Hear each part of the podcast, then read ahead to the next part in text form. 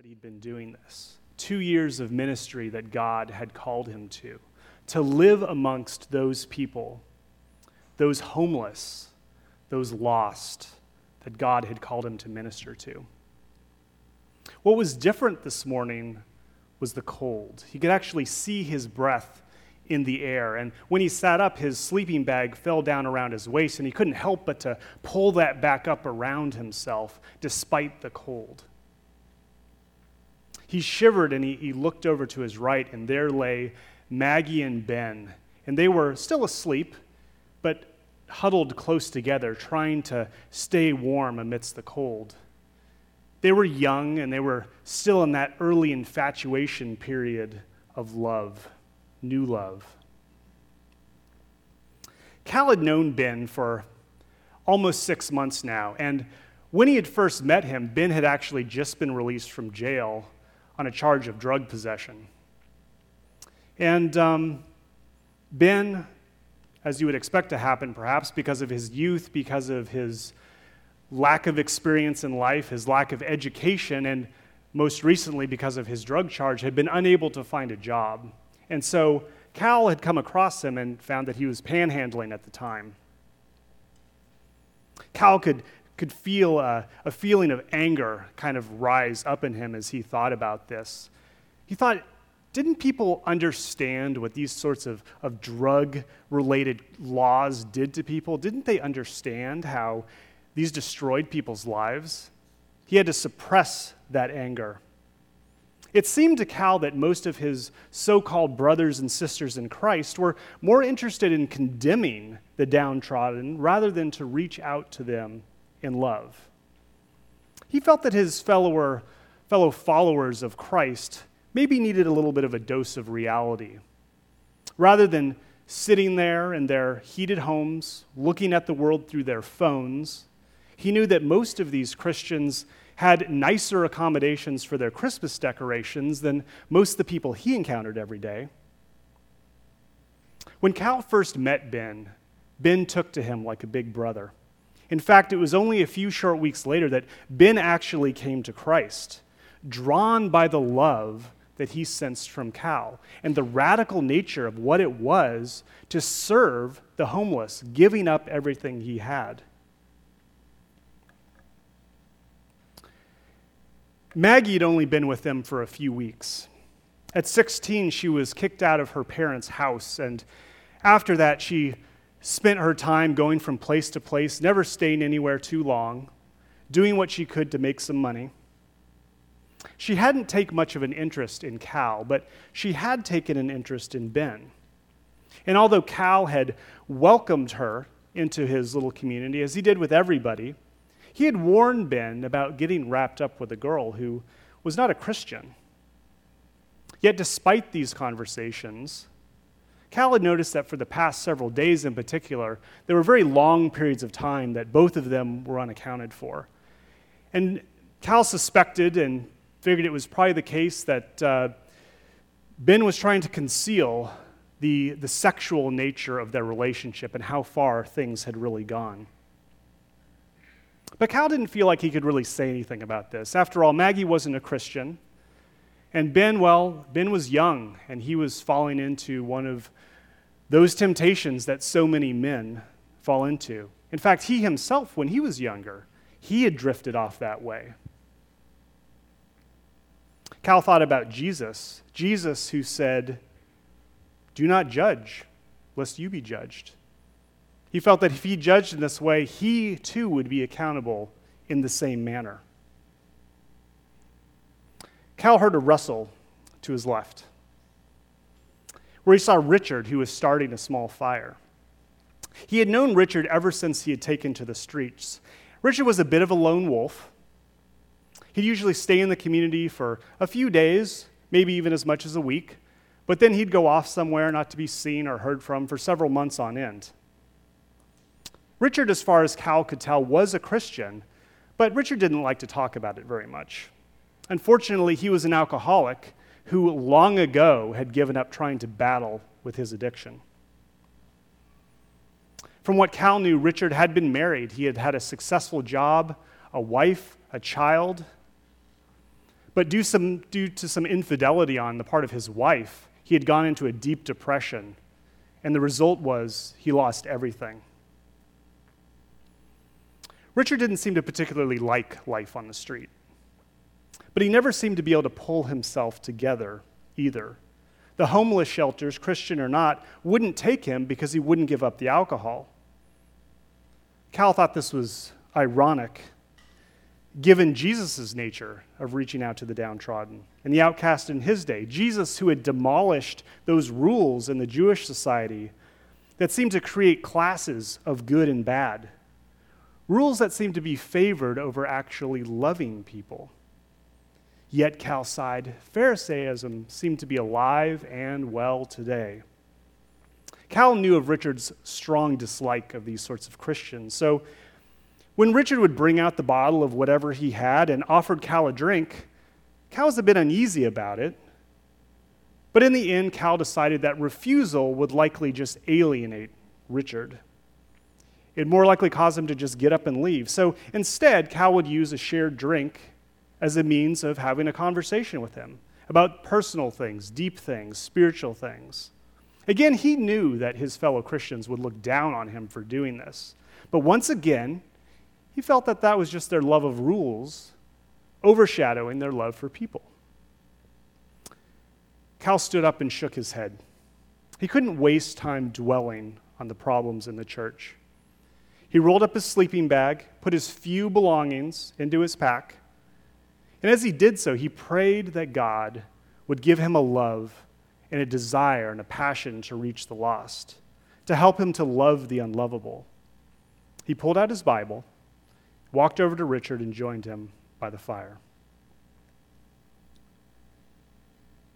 Perhaps in some way you identify with Cal, or perhaps you don't identify with him at all.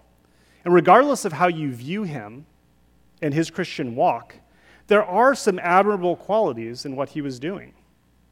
Many things are very admirable, but there are also some things that he was doing and how he was living out his walk that are disheartening. And we're going to get back to talking about Cal in just a few minutes here. When Paul wrote his letter to the Corinthian church, he was writing to a church that had many problems. And if you've been following us in Mission 119, last week we read through the beginning of the book of 1 Corinthians all the way up to chapter 12. And then this week we went into chapter 13, finished off the book of 1 Corinthians, and then went on to 2 Corinthians. And so today we're going to be talking about most of the book of 1 Corinthians.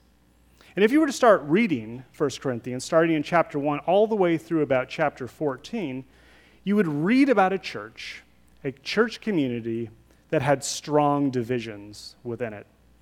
Some of the people liked Paul's teachings. Maybe they liked his intellect. Maybe they liked his sound theological reasoning. Others liked what Peter had to say. Maybe they liked his emotion, his passion, his practical impulsivity. And still others, they liked Apollos. Maybe it was his charisma or his eloquence as a speaker. And these groups within the church were arguing with each other. They were denouncing each other. And even Paul himself, as each of these groups thought that their own particular theology, their own particular leader, their own particular theological application and spiritual gifts were the most important ones. This was a church community that was not dealing with the sexual sin that was inside of their church. Rather than being confrontational, they were basically ignoring it. Maybe they were afraid to confront people. Maybe they were embarrassed about being considered judgmental. Maybe they were caught up in sin themselves and didn't want to be held accountable. Regardless, their attitude was essentially one of live and let live. This was a church community in Corinth of rather selfish Christians who were looking to their own interests above the interests of others. The wealthy would leave the poor without food. They were suing each other as they felt that their own interests were being violated. The people who were less susceptible to temptation were flaunting their personal freedoms in front of those who were more susceptible to, temptation. And as, as a result, they were causing them to stumble into sin. And these were people who were using their spiritual gifts to serve themselves rather than to serve the larger body of Christ. The Corinthian church had many, many problems.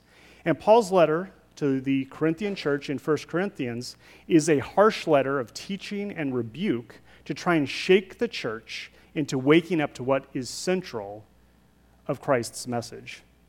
And this was vital not only to the Corinthian church of Paul's day, but it is vital to us today.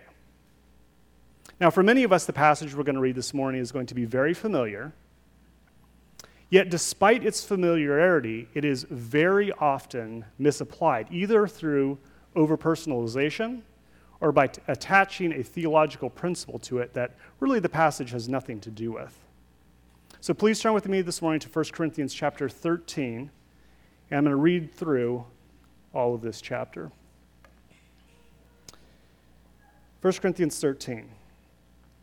If I speak in the tongues of men and of angels, but have not love, I am a noisy gong or a clanging cymbal. And if I have prophetic powers and understand all mysteries and all knowledge, and if I have all faith so as to remove mountains, but have not love, I am nothing. If I give away all I have, and if I deliver up my body to be burned, but have not love, I gain nothing. Love is patient and kind. Love does not envy or boast. It is not arrogant or rude. It does not insist on its own way. It is not irritable or resentful. It does not rejoice at wrongdoing, but rejoices with the truth. Love bears all things, believes all things, hopes all things, endures all things. Love never ends. As for prophecies, they will pass away. As for tongues, they will cease. As for knowledge, it will pass away. For we know in part and we prophesy in part. But when the perfect comes, the partial will pass away. When I was a child, I spoke like a child. I thought like a child. I reasoned like a child. When I became a man, I gave up childish ways. For now we see in a mirror dimly, but then face to face. Now I know in part, then I shall know fully, even as I have been fully known. So now faith, hope, and love abide, these three, but the greatest of these is love. Let's pray. Lord, I just pray that as you guide us through this passage this morning, Lord, you would teach us about your love and your truth. Pray this in Jesus' name. Amen. So 1 Corinthians 13 is really the culmination of this letter, the culmination of Paul's teaching. As I already mentioned in the first 12 chapters, these were largely describing and pointing out problems with the theology and particularly the practice in the Corinthian church. Chapter 12 deals with infighting that was going on in the church uh, with regard to spiritual gifts. And chapter 13, right after that, clearly states that without all these spiritual gifts, or, or even despite having all these spiritual gifts, without love, the spiritual gifts are essentially useless. And since chapters 1 through 12 have been detailing all of these ways that the Corinthian church was failing at loving each other, this was really the true and central problem that needed to be addressed by Paul. The Corinthian Christians simply did not love each other the way they should be loving each other. So let's start to break this down a little bit. We'll go to the beginning of, of uh, 1 Corinthians 13, starting in verse 1. I'm just going to read this again.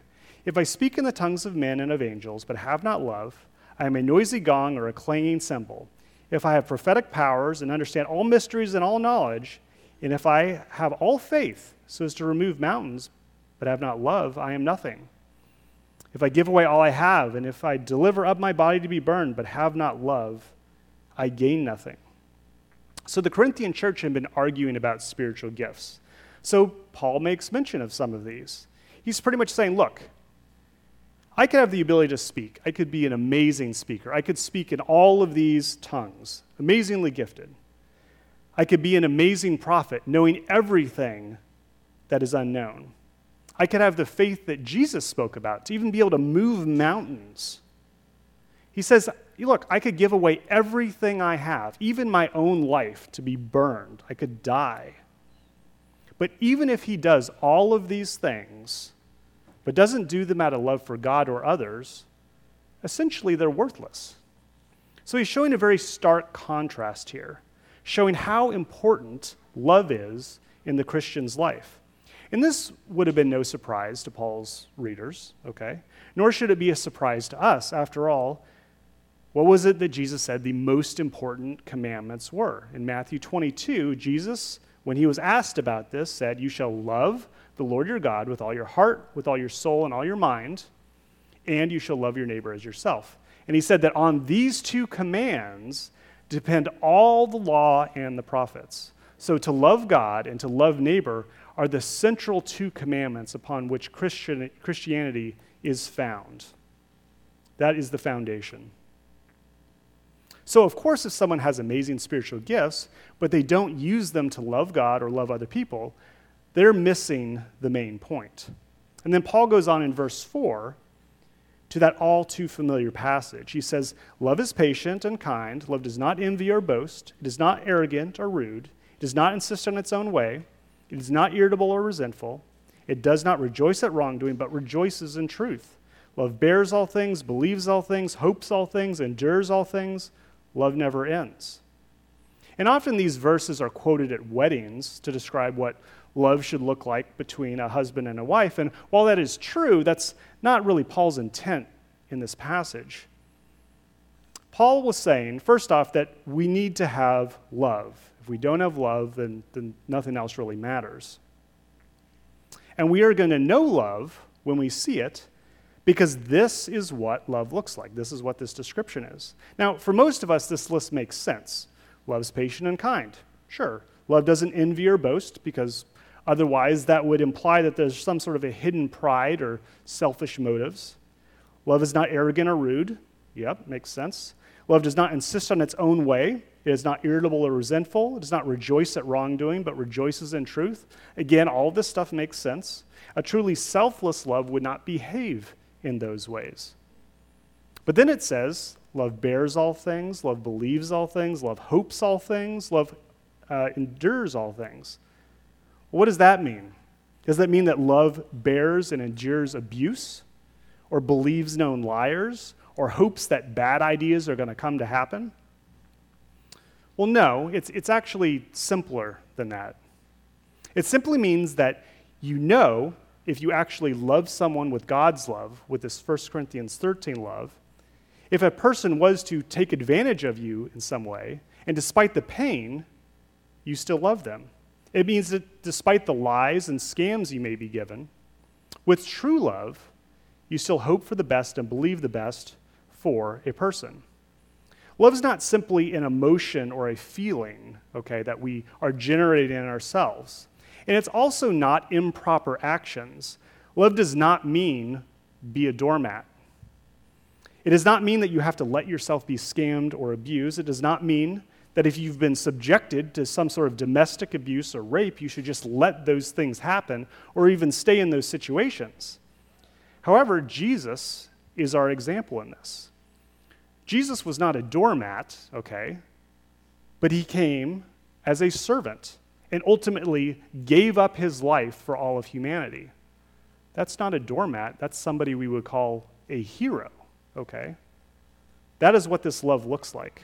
Despite the abuse that Jesus endured, he still loves us and provides for us. This is the love that Paul is speaking about which again is described in this section of 1 Corinthians 13. This type of love, the love of God, is not a loving feeling, okay? It is the way God and we should respond despite our feelings and despite our circumstances. And this passage talks about what this looks like. If we were to write somebody off or decide that they are unlovable for one reason or another, then we never really had a God centered love for them. Because God's love is not conditional on behavior or circumstances. God's love never ends. Then we continue reading in verse 8. As for prophecies, they will pass away. As for tongues, they will cease. As for knowledge, it will pass away. For we know in part and we prophesy in part, but when the perfect comes, the partial will pass away. When I was a child, I spoke like a child, I thought like a child, I reasoned like a child. When I became a man, I gave up childish ways. For now we see in a mirror dimly, but then face to face. For I know in part, then I shall know fully, even as I have been fully known. Now, this is probably the most commonly misapplied portion in this chapter. It's used to justify and conclude all sorts of things unrelated to what Paul is actually talking about. And although these verses may seem confusing or out of place, I think Paul's intent is actually fairly straightforward here. Paul's saying prophecies, tongues, and knowledge will all pass away or cease. And the phrase similar to it will pass away, when it says that in there, comes from a Greek word which can also be translated as to render useless or be unproductive. And we see this also used in Romans 6 6. So, all these passages that I've underlined, this is all the same Greek word, even though we see it as several words in English. So in Romans 6 6, it says, We know that our old self was crucified with him in order that the body of sin might be brought to nothing, so that we would no longer be enslaved to sin. So here we see that when we become Christians, our old way of being is, is killed or is crucified, so that sin might be, and the phrase here is, again, brought to nothing, so that we are not enslaved to sin. Now, although we may not be enslaved to sin, that does not mean that sin ceases to exist. Okay? It, it, it just no longer impacts us in, this, in the same way as it would prior to us being Christians. So there's a breadth of possible meaning here when we look at 1 Corinthians 13 to try and understand what Paul is saying.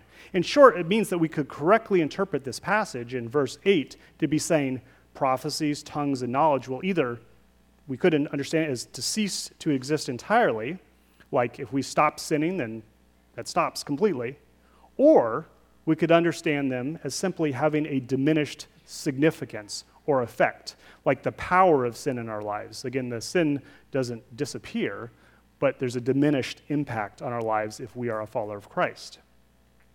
But it's important to note that regardless of which way you would translate and understand the verse, the context of the passage is speaking of the role of these gifts in an individual Christian's life. And we know this because of the next several verses. But what I want to be clear about here is this is not Paul giving a teaching about a global understanding of how the role of spiritual gifts work throughout the history of the church. Okay, this is, again, about an individual Christian's walk and their relationship with the gifts. So, looking at verses 9 and 10, for we know in part and we prophesy in part, but when the perfect comes, the partial will pass away. Paul is suggesting that right now we use the gifts of prophecy or knowledge, and our use of them is somehow incomplete. And he compares what is imperfect, incomplete, or partial with what is complete and perfect.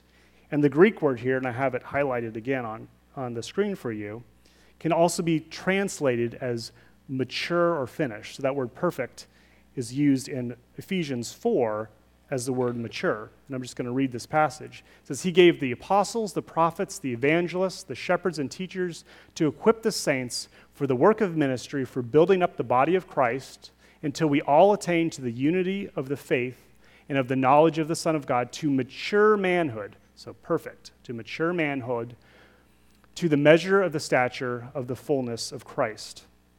And we see the same word again used by Jesus, Matthew 5 48 starting in verse 43 to just give a little bit of context here. You have heard that it was said, You shall love your neighbor and hate your enemy. But I say to you, love your enemies and pray for those who persecute you, so that you may be sons of your Father who is in heaven. You therefore must be perfect. Again, the same word as mature, as your heavenly Father is perfect. So the perfect being spoken of in 1 Corinthians in verse 10 is actually a, a level of maturity and completeness that is expected of the Christian, even if it is never quite attainable this side of heaven. So, verses 8 through 10 are actually saying that when we reach full maturity in Christ, when we reach this perfection, these other spiritual gifts will either cease altogether or have a diminished significance. And I would tend to favor that latter interpretation of a diminished significance. And we'll get to, to why I think that in a minute here. So, reading uh, on in verses 11 and 12, it says, When I was a child, I spoke like a child, I thought like a child, I reasoned like a child. When I became a man, I gave up childish ways. For now we see in a mirror dimly, but then face to face. For now, it, for I know in part, Then I shall know fully, even as I have been fully known. So a child is immature where a man is mature. The child engages in things that a child engages in, but a man does not focus on those things.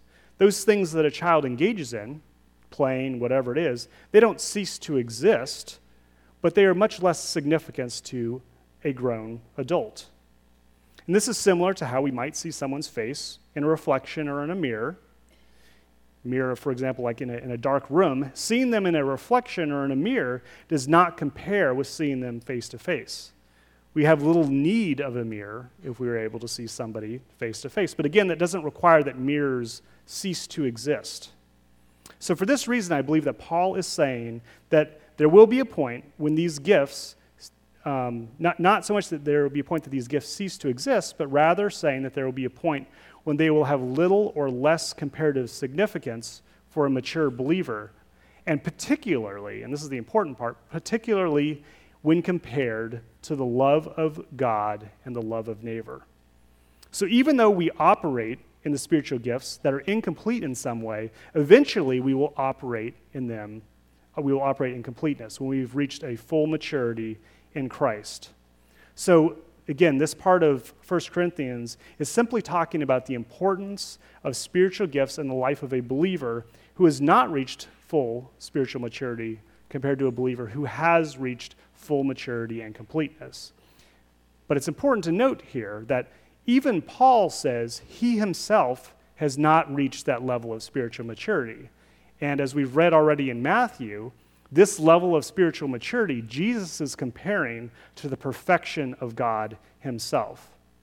Now, I want to be very clear, lest we draw incorrect conclusions, that Paul is not in any way saying that the gifts are not important. If we were to look ahead to chapter 14, Paul's very clear to say we should all be eagerly seeking after the gifts. And he's explaining how they are there and they are vital to building up the body of Christ. What Paul is getting at in chapter 13 is that spiritual maturity is not measured by the number of spiritual gifts a Christian has or by how well they use them. Spiritual maturity is measured by how we love each other with this 1 Corinthians 13 love. The spiritual gifts will one day have little importance compared to this love because this love never ends. So, how does this all relate back to Cal, who we talked about in the beginning? Now, Cal is a polarizing sort of person. He's the type of Christian that other Christians either love or they hate. He's the type of Christians that other Christians either want to be like or want to be nothing like. Now, Cal had a very powerful ministry to the homeless. Like Jesus, he entered into the world of those he sought to reach. He loved them in a very real self sacrificial way. But like individuals in the church in Corinth and in the church today, he thought that his own spiritual giftings and inclinations towards the homeless and towards poverty were the best and right way of doing things. And he actually was looking down on other Christians who were not doing things in the same sort of way.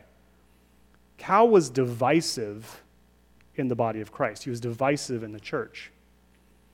Cal really wanted to love those in his community. He wanted to show them love like Jesus loved. And much of his radical example should be admired and even followed. But he didn't seem to be able to confront sin how, how Jesus did. In fact, he excused it, not only in the, the name of love, but perhaps also out of a fear that his own sin might be brought to light. The Corinthian church was doing the same thing when they did not lovingly confront sin in their community. They did not lovingly confront the sin that was happening amongst people who were not married, yet they were having sexual relations. Cal thought that Jesus said that his followers should not judge. But to be blunt, that is a lazy biblical interpretation, and it's not what Jesus meant. But it's what our culture says that Christians should say. It's what our culture says that Christians should think, and to not judge, to be honest, is a lot easier for us. Cal, like us all too often, was not protecting his flock from sin. Cal's desire to be amongst the outcasts and the downtrodden so that they felt loved and welcomed is to be celebrated.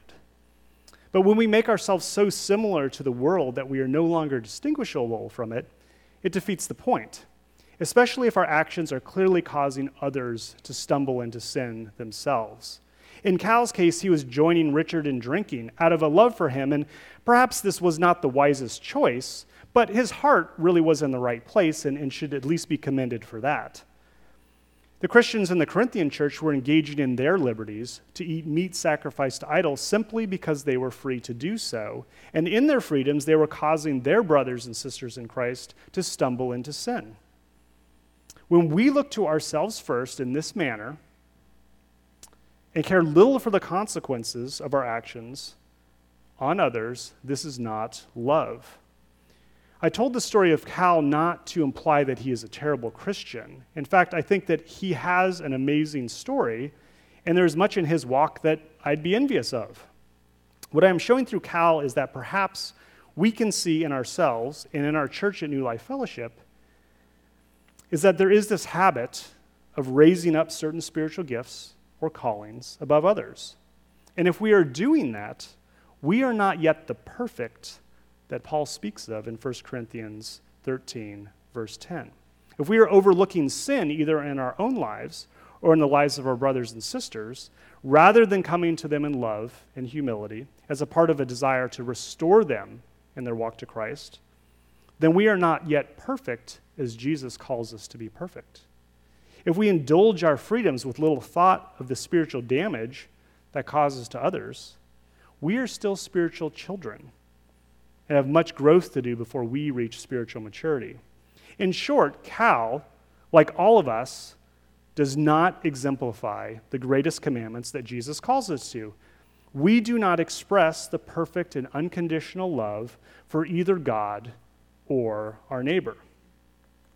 Now, I don't think that that is really news for us, okay? Of course, we all know that we don't perfectly and unconditionally love God or love our neighbor. But see, this is the beauty of 1 Corinthians 13, because while we know this to be true, it's like we forget on some level, and the next thing you know, we're playing the hierarchy games with sin or whatever else it is in our lives teachings, spiritual giftings, callings, whatever it is. We're playing this hierarchy game in the church. 1 Corinthians 13 is sort of a sobering self test. We can compare our behavior or our thoughts about a particular thing to what God has said love actually looks like? Are we thinking about things as immature Christians or as mature Christians should be looking at things? For example, let's say you're shopping, okay, and you've made it to the checkout line and the, the cashier is new and as a result is taking a long time to check out. And the next thing you know, at least in your head, you're finding that you're throwing insults at them or at the management because of how slow this process is taking. Well, if you're doing that, it's very clear that you do not love them with a 1 Corinthians 13 love. Or if you read a post on social media or on the news, some sort of opinion that is very much opposite of your own, and the next thing you know, you're, you're bad mouthing the people who make that, who had that opinion to everyone you know, well, it's clear then that you do not love them with a 1 Corinthians 13 love. An example in the church here. If you or I lift up Pastor Nathan's musical worship leadership, for example, while knocking down Pastor Corey's, or we lift up Pastor Corey's preaching while knocking down Pastor Nathan's, well, this tells us something about our love and spiritual maturity. Of course, we can have preferences for musical worship or preaching, but if our pastors are earnestly and properly following God's lead in their lives, you or me bad mouthing their abilities is really no better than what the Corinthian church was doing between Paul and Peter and Apollos. We can look at this as a whole church context. If New Life Fellowship was to start boasting about how the Holy Spirit exhibited prophecy and worship and preaching in our services, but then we turned around and we belittle other congregations or people who don't do things the same way we do, then we will be de- demonstrating that as a congregation, we lack that most important indicator of what true spiritual maturity is that 1 Corinthians 13 love. The marks of a mature Christian or a mature congregation are measured by how well they love. Are we kind? Are we arrogant? Do we rejoice in wrongdoing if it benefits us? Do we love despite the difficulties that may be brought to us by others? Do we hope for the best for other people who are very different for us? Can we say that our love never ends? Let's pray. Lord, we know that you call us to love. We know that you call us to love with a love that really can only come from you working through us by the power of your Holy Spirit. And God, we know that so many times we rebel against what that love looks like in action. So, God, we just pray that you would change our hearts. Help us to love in this way. Help us to be sober minded and to be conscious of these temptations and these paths and these selfish ways that we so often go down. Transform us, Lord. Help us to become spiritually mature in that most important way, that most important of the spiritual fruits, Lord. That being love, your love. We pray all this in Jesus' name. Thank you for being here this morning. You are dismissed. Go and be the church.